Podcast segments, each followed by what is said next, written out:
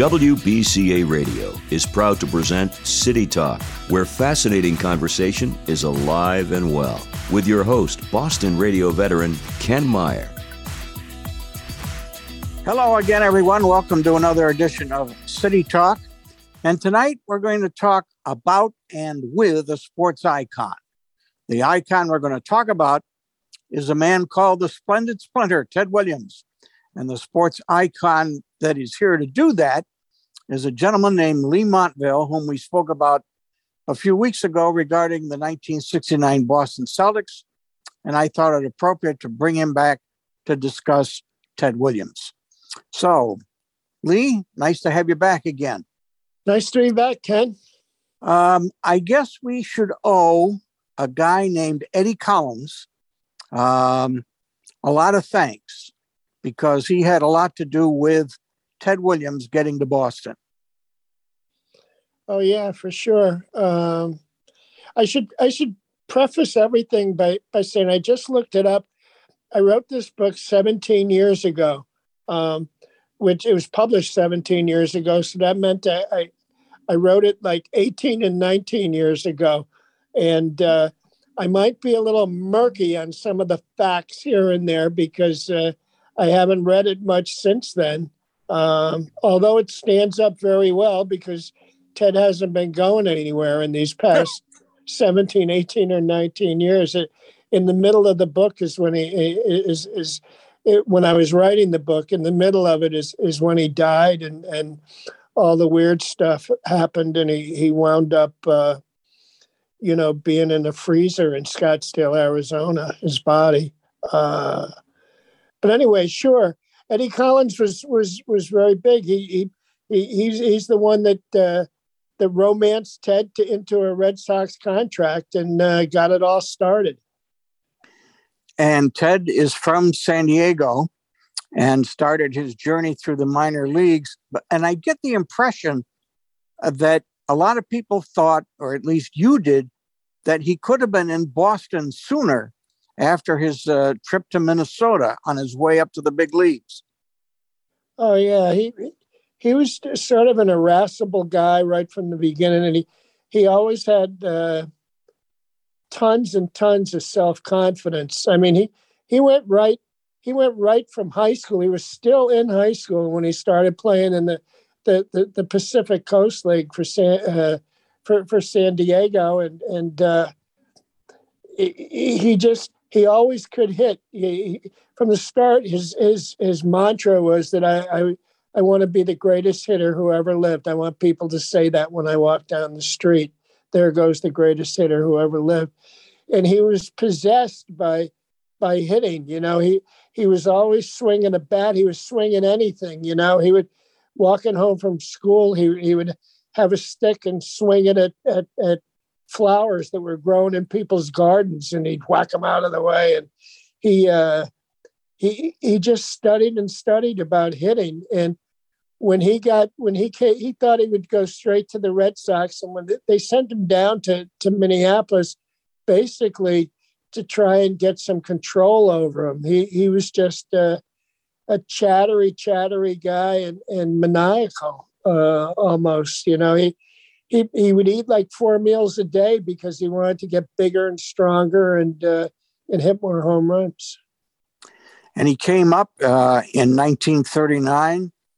Joe Cronin, who is in the Baseball Hall of Fame and former president of the American League, or Sport, as Ted used to call him, was his manager at the time. How'd you get along with Joe Cronin? Well, all of his managers, he played hard and he got along pretty well. His problems were with the press. He got along very well with umpires.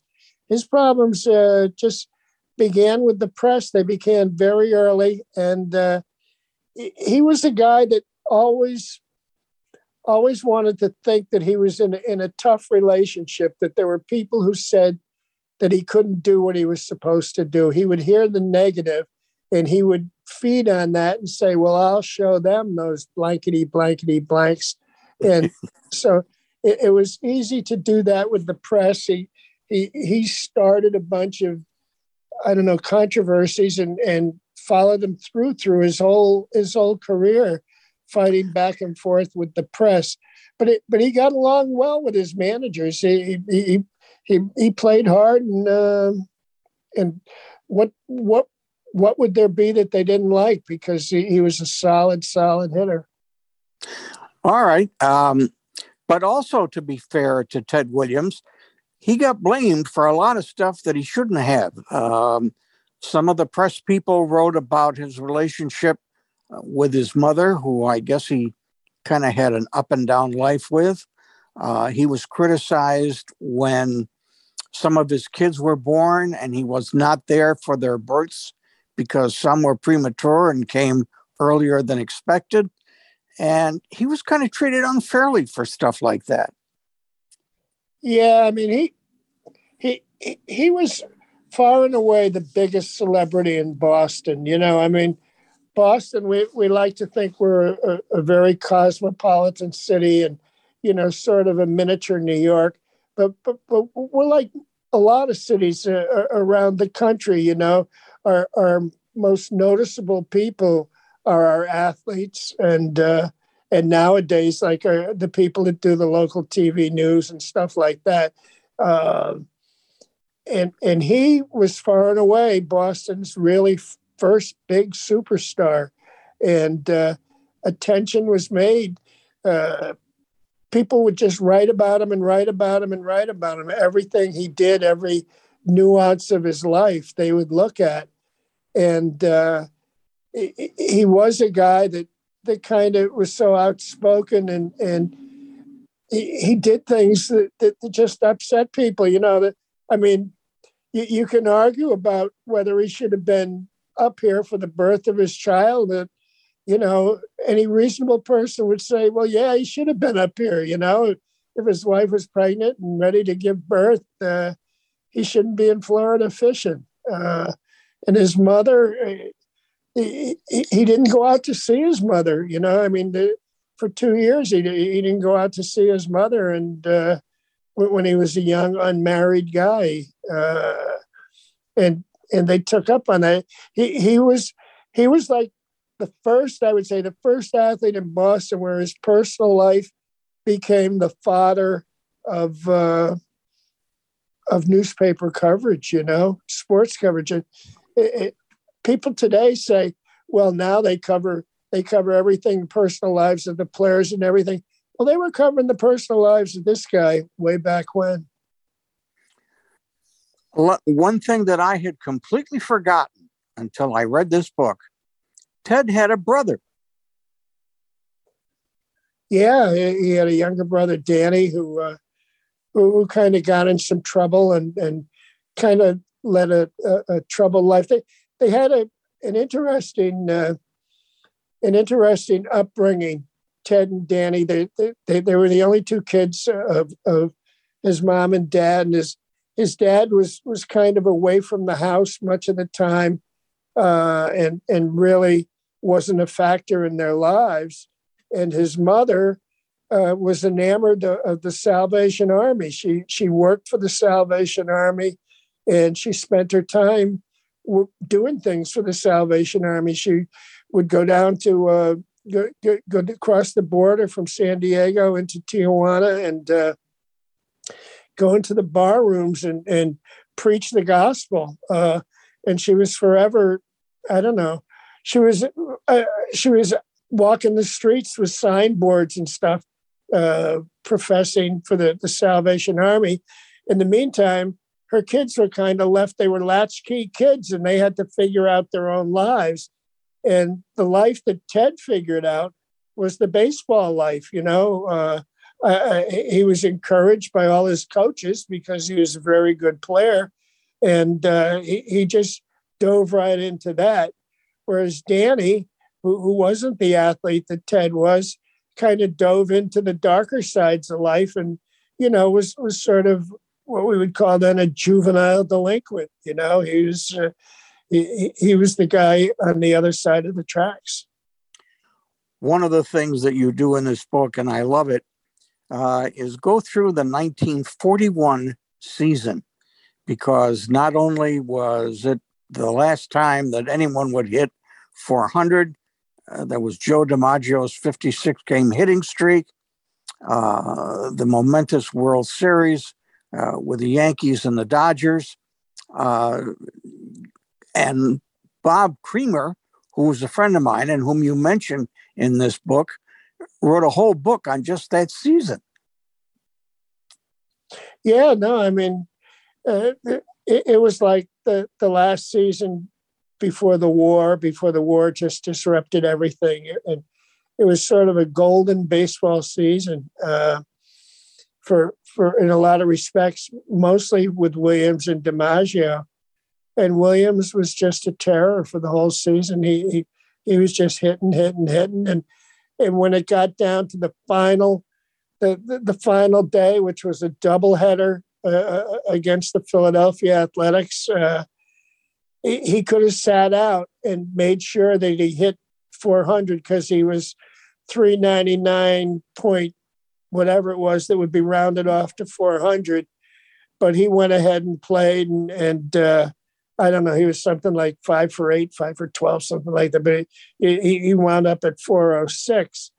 And I remember talking to Ted about that. And much has been made about how courageous it was for him to, courageous is a word that we throw around easily in sports, I guess, but courageous of him to go out there and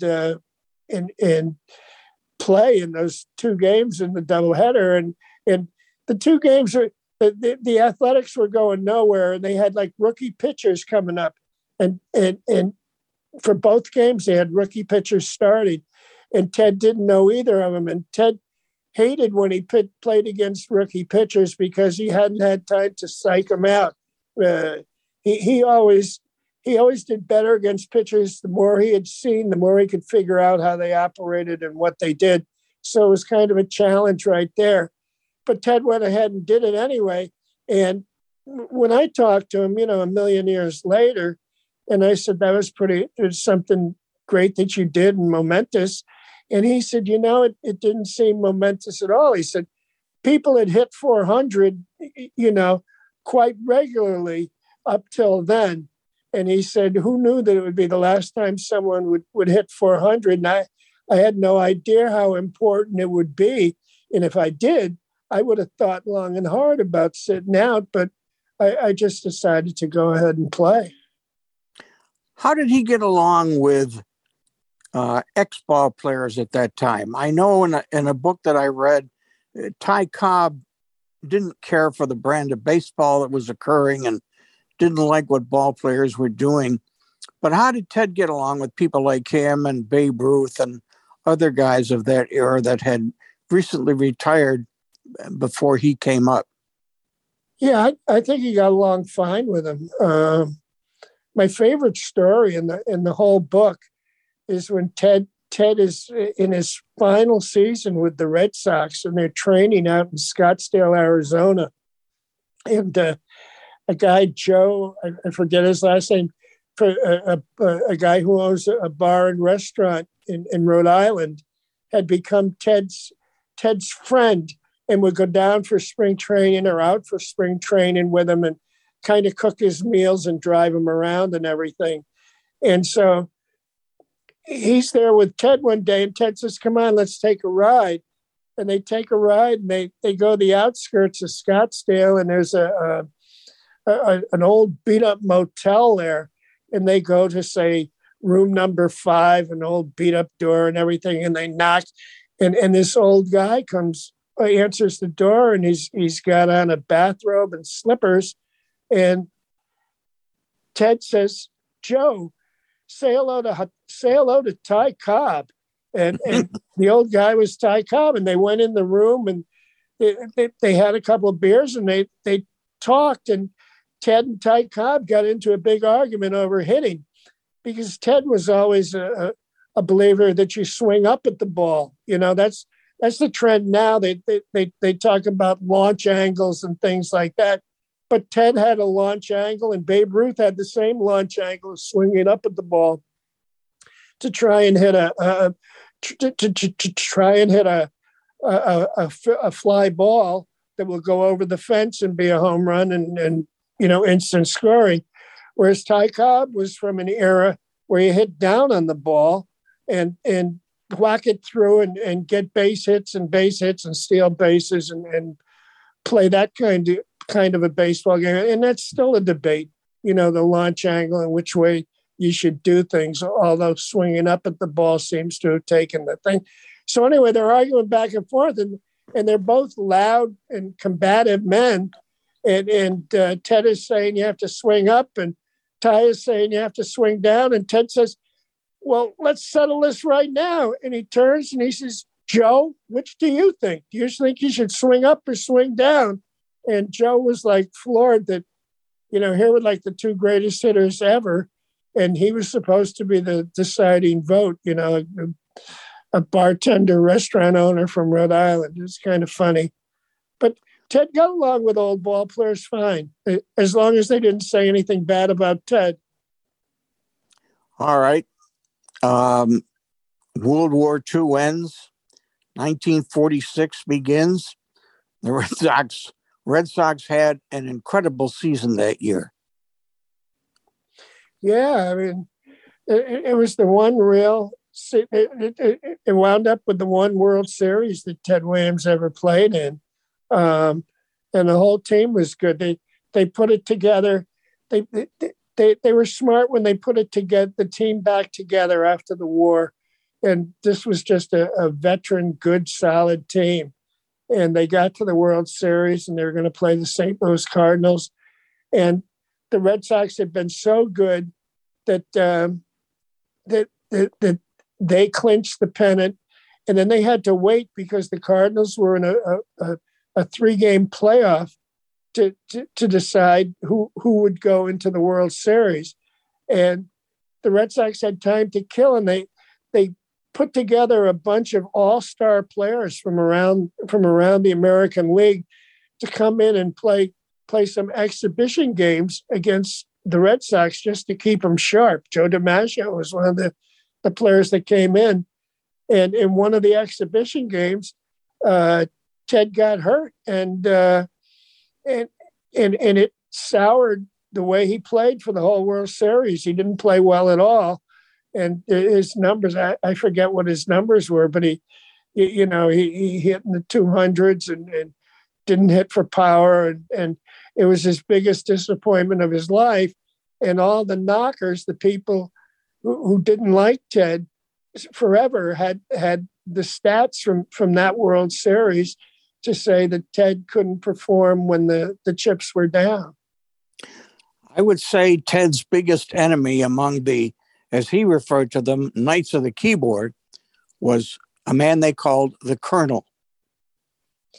Yeah, there was a writer for the Record American, Dave Egan, who was a Harvard guy and a bright guy and a heavy drinker, and he was very facile in the way he wrote, and he was like the biggest sports writer in Boston. And he realized early on that knocking Ted was an easy way to travel. And he would find things wrong with Ted as often as he could. You know, if he was stuck for a column, he would start writing about Ted. And he never talked to Ted. He never went to the locker room to talk to Ted or anything. He just did this off the top of his head and created all these situations. And he, more than anybody, was responsible for the tone of the way Ted's career here went in Boston. We are talking with Leigh Montville, well-known and prolific sports writer, about probably the greatest hitter that ever lived, Ted Williams. After the 46 season, Joe McCarthy was hired to manage the Red Sox. That, when you look back at history, that's a complete surprise. Well, yeah, Joe McCarthy had retired and you know, was going to be out of the game, and the Red Sox brought him back. They did that later on with Ralph Houck, you know, another Yankees manager. I mean, Joe McCarthy had had managed Babe Ruth and, you know, had managed champions, and they thought that somehow Joe could bring that to the Red Sox. And they always had good teams, but they were always short of the Yankees. Yeah. And of course. Yeah. I mean, when I was doing the book, I went to see Dominic DiMaggio, and he talked about how the Yankees had the mindset of a business. They ran the thing as a business, and they always made business decisions. And when they put their roster together, whereas the Red Sox were owned by Tom Yawkey, and he ran it as like a hobby, like his club. And he had favorites that he kept and people that he didn't like, he got rid of. And they walked a narrow thing of who they wanted to have on the team. It was like an old men's club. Dominic DiMaggio said they didn't like anybody, you know. I mean, they certainly didn't like African-Americans, but they didn't like Italians. They didn't like anybody. And that was the major failing of the Red Sox at that time. Yeah, that's unfortunate, too. I mean, we could get into a whole big thing about Jackie Robinson and the fact that they didn't bring anybody up until like 1959. And when they did, it was Pumpsie Green. Yeah, who wasn't a great player either. You know, it was almost someone once said they brought up Pumpsie Green to say, see, look at this. You know, we were right all along. This guy couldn't play. So it was tough management. I've been very much on the side of the anti-Yawkeys in history. How did Ted get along with Yawkey? They didn't have too many battles, as I recall.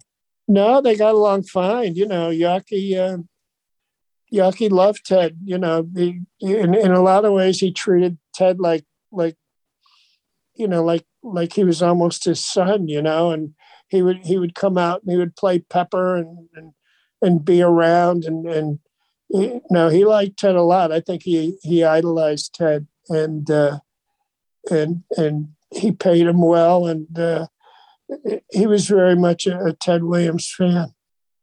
I can't get it out of my head that Ted missed 5 years of baseball because of World War II and the Korean War, and what might have been if he had played 5 years more with the Red Sox instead of going off to war. Yeah, I mean, that's always a question.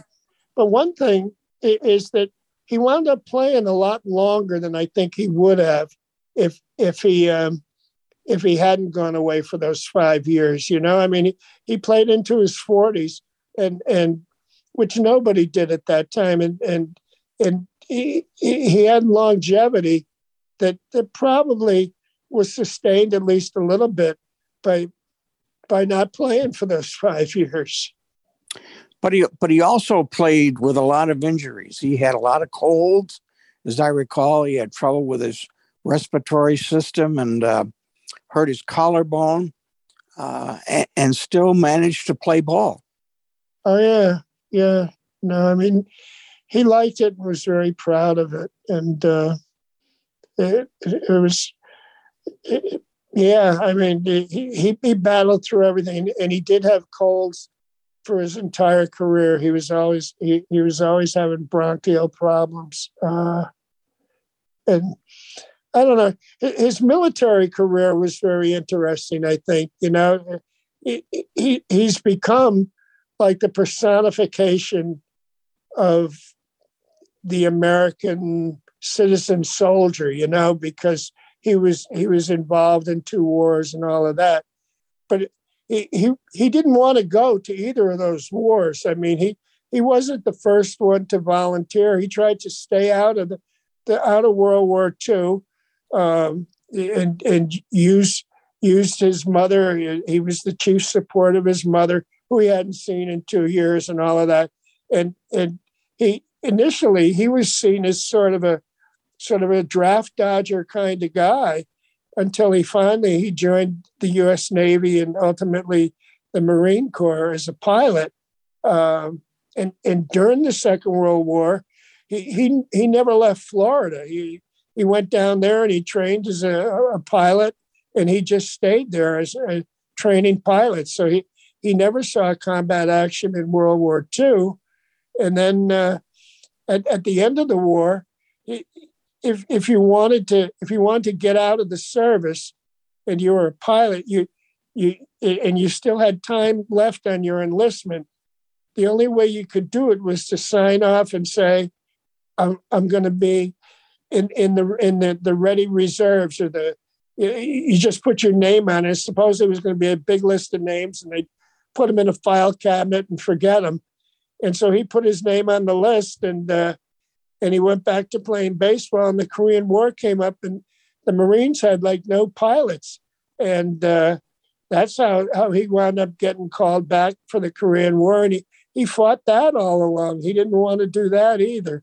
And it's just interesting the way he's become, I don't know, the personification of the American citizen soldier. And he was fighting it both times to going back to service, to the service. Now, I gather, too, from reading this book that Ted had a rough time with the fans until a certain incident occurred. I'm guessing 1956. He actually spit at the fans and was fined, and the fans offered to pay it, and they never collected it. And his attitude changed toward the fans after that. Yeah, he like I said, he could hear that one bad voice, you know. He could hear anything negative that was said to him. And being out in left field at Fenway, you're really close to the stands, and people could yell things. And my first thought when they opened the monster seats, I went to do a story for Sports Illustrated about the monster seats and these new seats, which kind of have you hanging right over the left fielder. And I just said to myself, Ted would have killed himself if he was playing in front of these monster seats. He would hear people whispering, saying, you know, that Ted Williams, he's no good. And he would hear it, and he would have just been crazy. And he was just bothered by anything negative that was said. And so when he came off the field and he was getting ragged and he spit towards the fans, he spit towards the press box, he spit all around. And it became a big, big incident. They had pictures of him spitting, you know, the spit caught in midair and the whole deal. And the fans kind of showed their love to him. And he sort of realized, I guess, that the majority of the people were all for him and were behind him. And it's interesting with the press, but the day he was done as a ball player, he just became a fabulous guy with the press. He would still say things, but he would say them in a joking way instead of a nasty way. He became a really good interview. I mean, when I came along and he'd be in spring training, he was a great guy to talk to. Yeah. And let's talk about some of those later years. The thing that's always strikes me as unbelievable, he won a batting title in 1957 with a .388 batting average. Yeah, I mean, he was phenomenal. I mean, if he was still alive and he'd be 102 now, I think he could have come out and got a base hit. You know, he had the game figured out. He had a great mind for the game. The things they're doing now, you know, analytics, they say analytics all the time, you know, figuring out this and tendencies and all of that. Ted had all those things figured out in his mind. He had a computer mind that knew where the pitcher liked to pitch the ball, where he didn't like to pitch the ball. He knew what count to wait for the pitcher. He would go out and he would watch the pitcher warm up. You know, they used to warm up right next to the dugouts, and he would go out and stand there to right next, watching the pitcher, seeing what the guy was throwing. He just knew everything. He knew how umpires called games. He he had all the information in his head that they have now. You see him looking at the tablets before a guy goes up to bat. The tablet was inside Ted Williams' head. 1959, it seems, was a bad year for all the superstars, including Ted. Mickey Mantle didn't have a very good year. Stan Musial didn't have a very good year. The only ones that had a very good year that were really super were the Chicago White Sox and the Los Angeles Dodgers. And Ted almost retired, but decided to play one more year and also wanted to take a cut in the salary. Yeah, I mean, that's pretty much unheard of, isn't it? That you, yeah, that your sure superstar is. Your superstar says I want to take this. He was just an interesting guy that way, and he came back. You know, he came back because a guy had talked to him about all the numbers and the different statistical marks he could make and where he could put himself in the rankings of all-time players. And he had that in mind when he came back, and he wanted to play the way he could, and he wanted to play with dignity, and he did. He came back and played well. And, of course, did something that is legendary now. Hit a home run in his last time at bat off a guy named Jack Fisher of the Baltimore Orioles. Just out of curiosity, were you one of those people in Fenway Park at that time on that day? No. I was in high school in New Haven, Connecticut, so no, I wasn't there at all.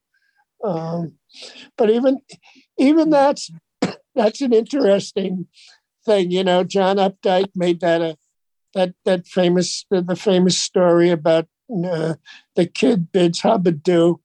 And made it such a big thing. But they still had three more games in New York. And his stuff had been packed to go to New York. And so but he didn't go. That was it. He walked off the stage right there after he hit the home run, which was a dramatic and fine ending. But if he hadn't hit the home run, was he going to go to New York and play three more games and see if he hit a home run there?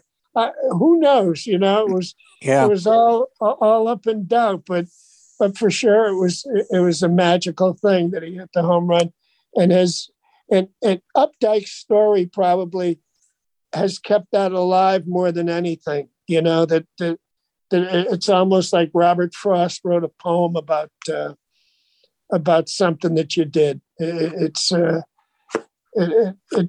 quite a literary feat as well as a physical feat. Well, I love how in the chapter you combine Updike's article as well as one that was written by Ed Linn, who is another very famous sports writer and who wrote a book about Ted as well. Yeah, I mean, in my mind, I actually like Ed Linn's story better because Ed Linn was a sort of a working sports writer and had a great eye for detail. And he had the whole thing about Ted's bag was packed to go to go on to New York. And he had all the little bits and pieces that were actual facts, whereas Updike was, you know, poetic and comparing him to Greek gods and things like that. And I've always been more of a literal kind of guy. Yeah, he also wrote a couple of books with Bill Veeck and did a real good job, I thought. Oh, yeah, no, Ed Linn was a wonder. He was a great writer. You know, Veeck is in Wreck, and the other one about his time at Suffolk Downs were, I mean, those were great books. They were terrific to read. Yeah, there was another one, too, called The Hustler's Handbook that he helped write. And I love the title of the book that he helped him write on Suffolk Downs, 30 Tons a Day. Yeah. That's a great title. That was about all the manure that they took away. Yeah. All right. Ted Williams retires, 1960. He eventually took a job with the Washington Senators And I'm going to ask you about a guy named Russ White in a little while. But before that, talk about what kind of retirement Ted had. He was pretty active, thanks to Sears Roebuck and others. Yeah, I mean, he got a job with Sears Roebuck that paid him more than he was making with the Red Sox. And he was the head of their sports operation.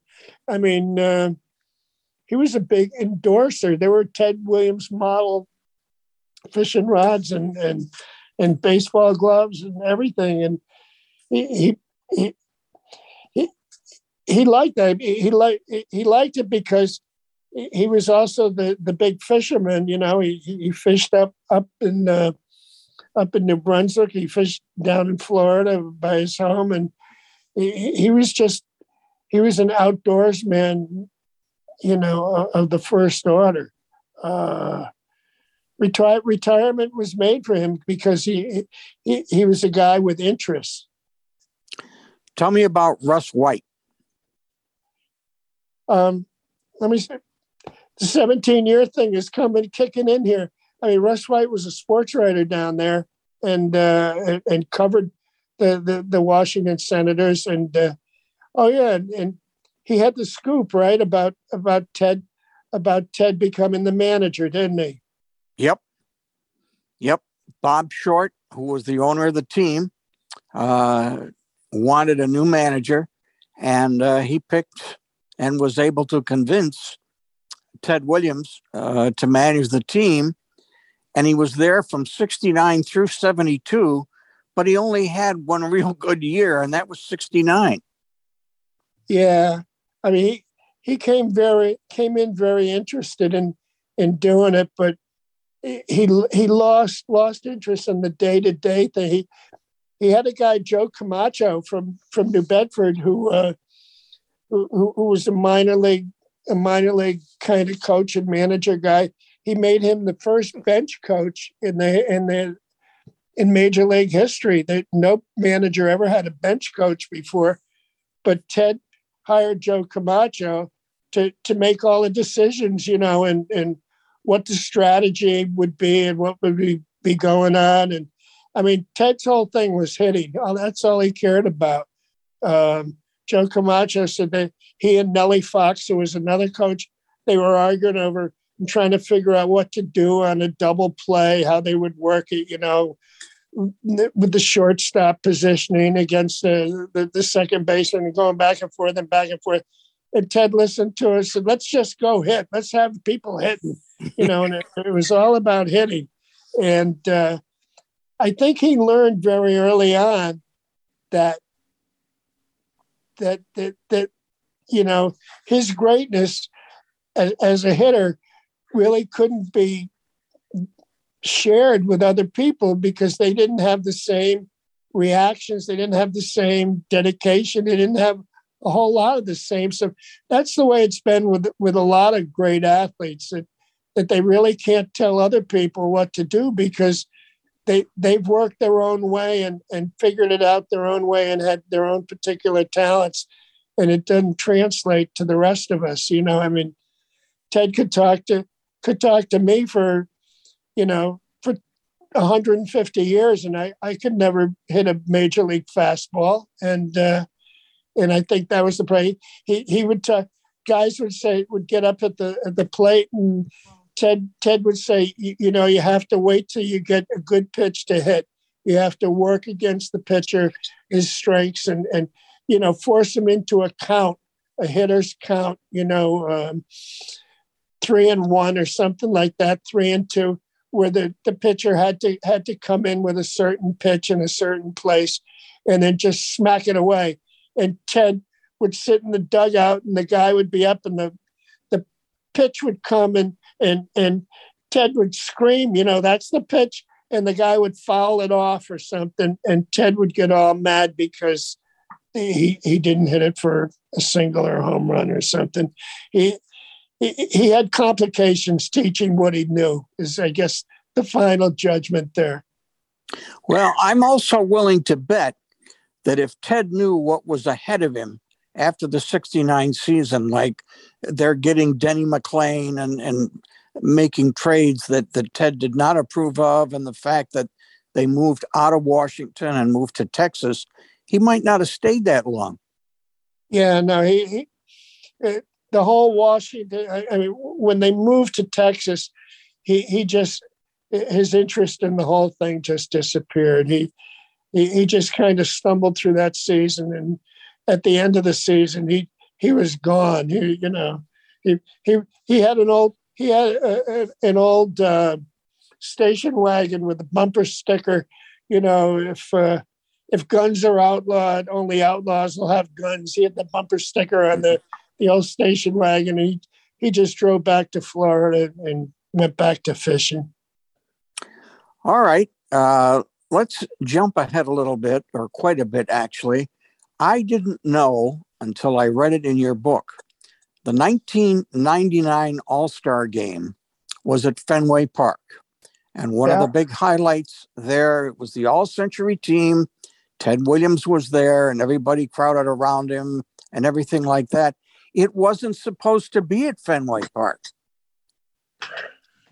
There was something about a construction crew, and Miller Park wasn't ready. It was supposed to be there. And so they had it at Fenway instead. Oh, okay, sure. Okay. See, these details have been lost in the 19 years. You're more up to date than I am. Well, I also just read the book, so that might account for it. But that was quite a night, I think. I was there, as a matter of fact. Yeah, I was there too. I mean, it was quite a night. It was quite a thing when Al Forrester came riding with him out in the cart, and Ted, by that time, it had a couple strokes, couldn't see very well. And, his son, John Henry, had the website hitter.net in the final thing. It put everything together because he could put him in a hitter.net hat when he came out, which looked real stupid. And it was just quite a thing when he came out and all the players got around him. You kind of knew in a way that this was going to be his last hurrah, his last public hurrah. And it certainly was, the players just saying nice things to him. And you could see the admiration that they all had for him. And there is a Ted Williams museum. Yeah, there still is. I mean, it was in Hernando, Florida. And now it's at the ballpark where the Tampa Bay Rays play. Which is an odd place for it to be. There've been movements to bring it up to Boston and everything. It was an interesting museum in Hernando, Florida, when Ted moved there, and part of the thing was that they would set up the museum not too far from where he lived. To put it in polite terms and terms that you can use on the air, John Henry was a rat. Well, can you use rat on the air? Yes. I don't know. You can on this program. Yeah, I mean, he was an interesting kid in that Ted had problems raising his own kids. Ted was wonderful with everybody else's kids, I mean, he was wonderful for the Jimmy Fund. He was wonderful, going to hospitals. He just saw tons and tons of kids, and he would always ask him, how do you hit? And let me see your swing. And he probably showed more kids how to hit just off the cuff, than any ball player that ever lived. But with his own kids, he had a problem with the relationship of being a dad, I don't, once the kids got old enough to say, no, I don't want to do this, Ted just couldn't go along with that. And so they had a rocky relationship.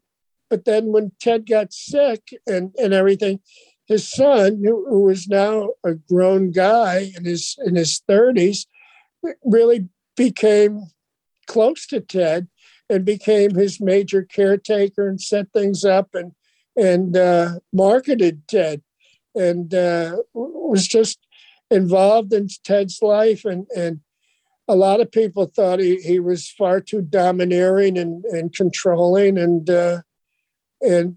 he was a tough guy to like, John Henry, because he struck business deals for everything. I mean, he struck a business deal to bring Ted back to the All-Star game. And people that liked Ted from afar, you know, were kind of put off by John Henry. Yeah. And he and his, one of his daughters always battled constantly about what to do as far as Ted with his body and that whole freezing cryonics incident and everything like that. Yeah, I mean, that was a big thing when Ted died, that they brought out the thing that Ted had supposedly signed this piece of paper that was very sketchy looking, that he wanted his body to be frozen in cryonics, and John Henry, his son, had become a devotee of cryonics, and when Ted died, they packed his body in ice and they sent him off to Scottsdale, Arizona, and he wound up in a very steel cylinder, you know, a stainless steel cylinder.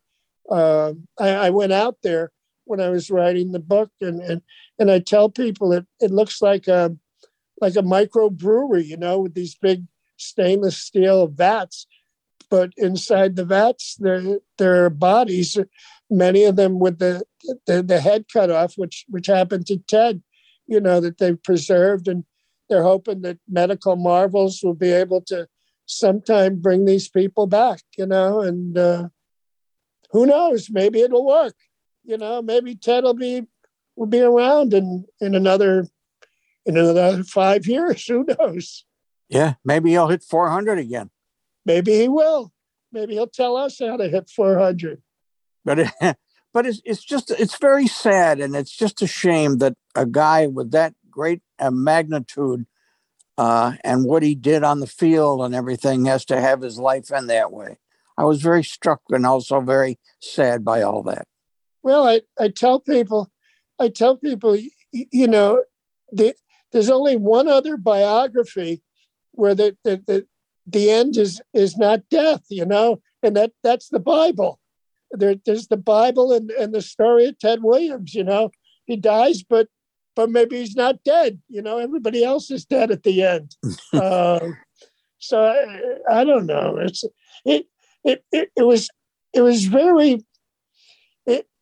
It wasn't a nice thing when it happened, you know. It was a little repulsive sounding, but as the years have gone by, I mean, it's 20 years now since this happened almost, that it's almost kind of funky that there's still, you can talk about Ted. Instead of going to sit next to a monument, you know, you can say, well, maybe Ted will be back in 5 years, you know? In wrapping up, what is your fondest and strongest memory you'll always have of Ted Williams? Well, there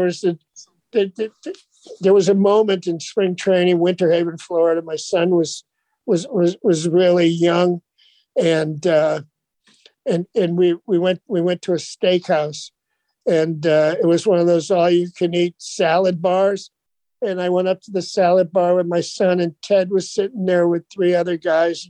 I really didn't know Ted at that time at all. I never really knew him well, but one of the guys was a guy from Detroit I knew, and Joe Falls, a sports writer. And he said, "Hey, Lee, how are you?"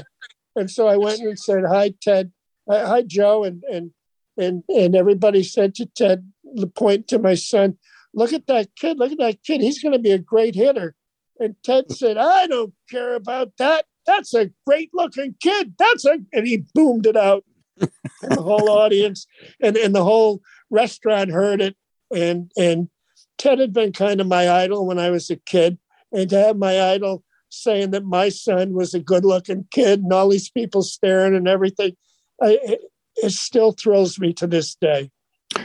Now, there's a bit in there where you talk to Ted on his 80th birthday, and you're filming an interview, and Ted speaks to you about remuneration.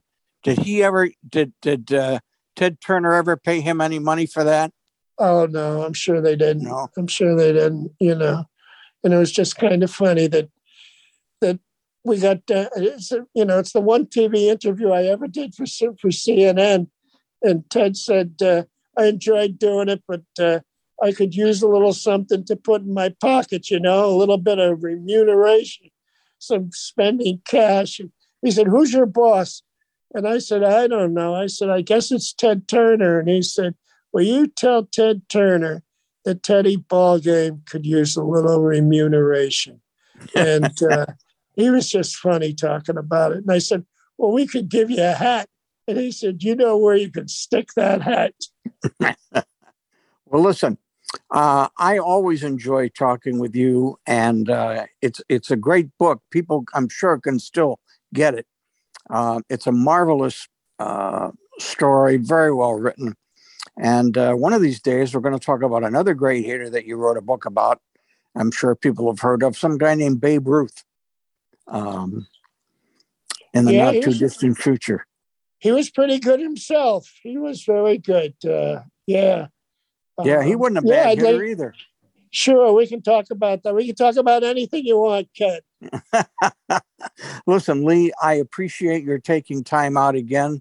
As I said, it's always great to talk to you. You're a great human being, a great sports writer. And one of these days, we're going to sit down and meet in person, I hope, maybe during the 2022 year. Hopefully, we'll get this COVID stuff out of the way and we'll have a big party. I hope so. If we do, well, make sure there's a picture of Ted Williams on the mantle. All right. Thank you, Ken. Leigh, thank you so very, very much for doing this again. And have a good year. Same to you. And that will do it for this edition of City Talk. Thanks for listening to another great conversation with Ken Meyer and friends. You can contact Ken by email. The address is kjmeyer7@gmail.com. That's kjmeyer7@gmail.com. Tune in next time for more conversation with Ken Meyer on City Talk.